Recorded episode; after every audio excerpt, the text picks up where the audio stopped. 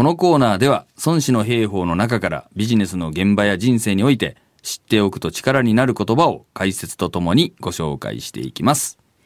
コロナ禍の中でいろんな企業やお店がそれぞれ知恵を絞って新しいビジネスなどをスタートさせていますが、はい例えばたくさんの飲食店が今まではやってなかったけれどもテイクアウトを始めたっていうところもありますよね。はい。こういうなんか新しいビジネスとそれまでにやってきたビジネスってこううまく両立ができるものなんでしょうか？なるほど。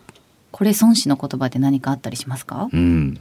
なかなかね、うん難しいテーマなんですけれどもですね。一応あります。さすが、まあ、ぴったりくるかどうかあれなんですけども、はい、火をもって功を助くる者は命なり、水をもって功を助くる者は強なり、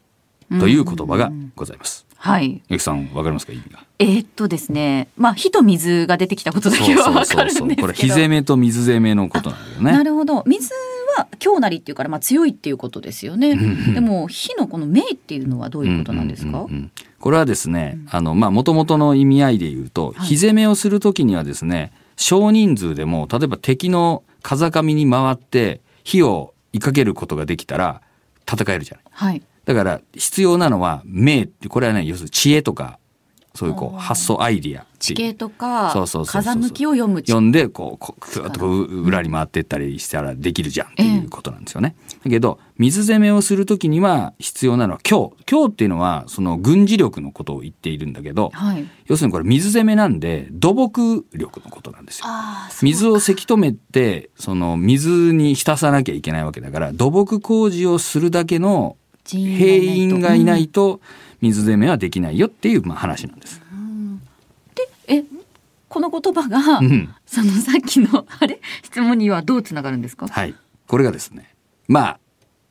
多少こじつけっぽいことではあるんですけども、はいこれを現代のビジネスに置き換えてですね、生かそうと思うと、どういうことが言えるかというと、火攻めっていうのはやっぱ新規、新規開拓。新規ビジネスでも、まあ、新おお客さんの新規開拓でもいいんですけども、やっぱりここで大切なことはやっぱり知恵とかアイディアなんですよね。うんうんさっきのデリバリーとかテイクアウトとかもそうなんですけども、まあ、よそもやってるからやりましょうみたいなんじゃなくて、やっぱり独自の、やっぱこう面白いとか、なんかこう、えー変わったものとかね、えー提供法を少し変えてみるとか、まあそういうこうアイディア勝負のところがありますねと。だけど、えー既存のビジネスというか、既存既存のお客さんっていうのは今日ですね。これは何かというと、やっぱり規模がものを言うんですよ。例えば、えー既存顧客をきちんと貯めていくっていうことができるとですね、ここにですね、例えばメールで、えー今度こういうことやりますよって案内をなんか流したとするじゃないですか。はいそれをやるときに、一つの、あの、手間でですね、1000件の、その、お客さんがいたら、いっぺんに1000件いくじゃない。これが1万件いたら、いいっぺんに1万件いくみたいなことになりますよね。はいこれは、あの、えー規模がものを言うことになります。なので、あの、既存のビジネスを、やっぱり大大切にしなきゃいけない。既存のお客さん。で、これは何かっていうと、これが21世紀的に言うと、顧客のデータっていうことになります。顧客のデータをきちんとあの整備してですね既存客でそういうリストとかうまく作ってらっしゃったようなところはそこに向けてですね今度デリバリー始めましたよみたいな。でこうデリバリーの中身にはアイディアがいるからこれは火攻めなんだけどでも既存のお客さんのこうプールというか、まあ、私の言葉で言うとダム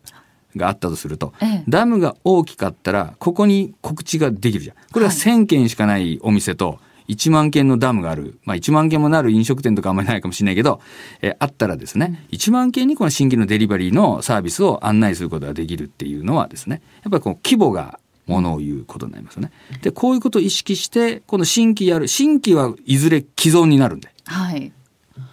そこをちゃんとそのデータを準備しながらですねやっていく。だけど新規はやっぱりやるところはやっぱアイデア勝負。うんこれはもう2500年前も21世紀もまあ変わらないわけですよ。知恵使えっていうか頭使わなきゃいけないんだけど、しかしそれをやっていった時には貯めて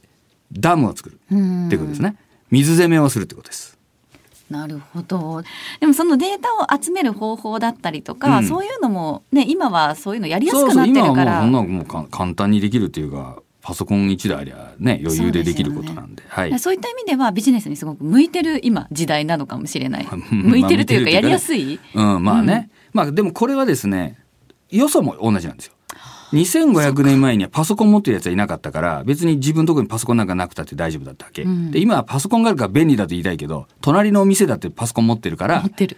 便利であるけど有利ではないってなるほど。条件は一一緒緒なわけなんでそこはあんまり関係ないんですよね。ね。はい、その道具とか武器とかいうのは、うんうんうん敵も持ってりゃイーブンなわけよ。そうですね。はい、そこをどう使うかっていうやっぱ知恵が問われることになります。はい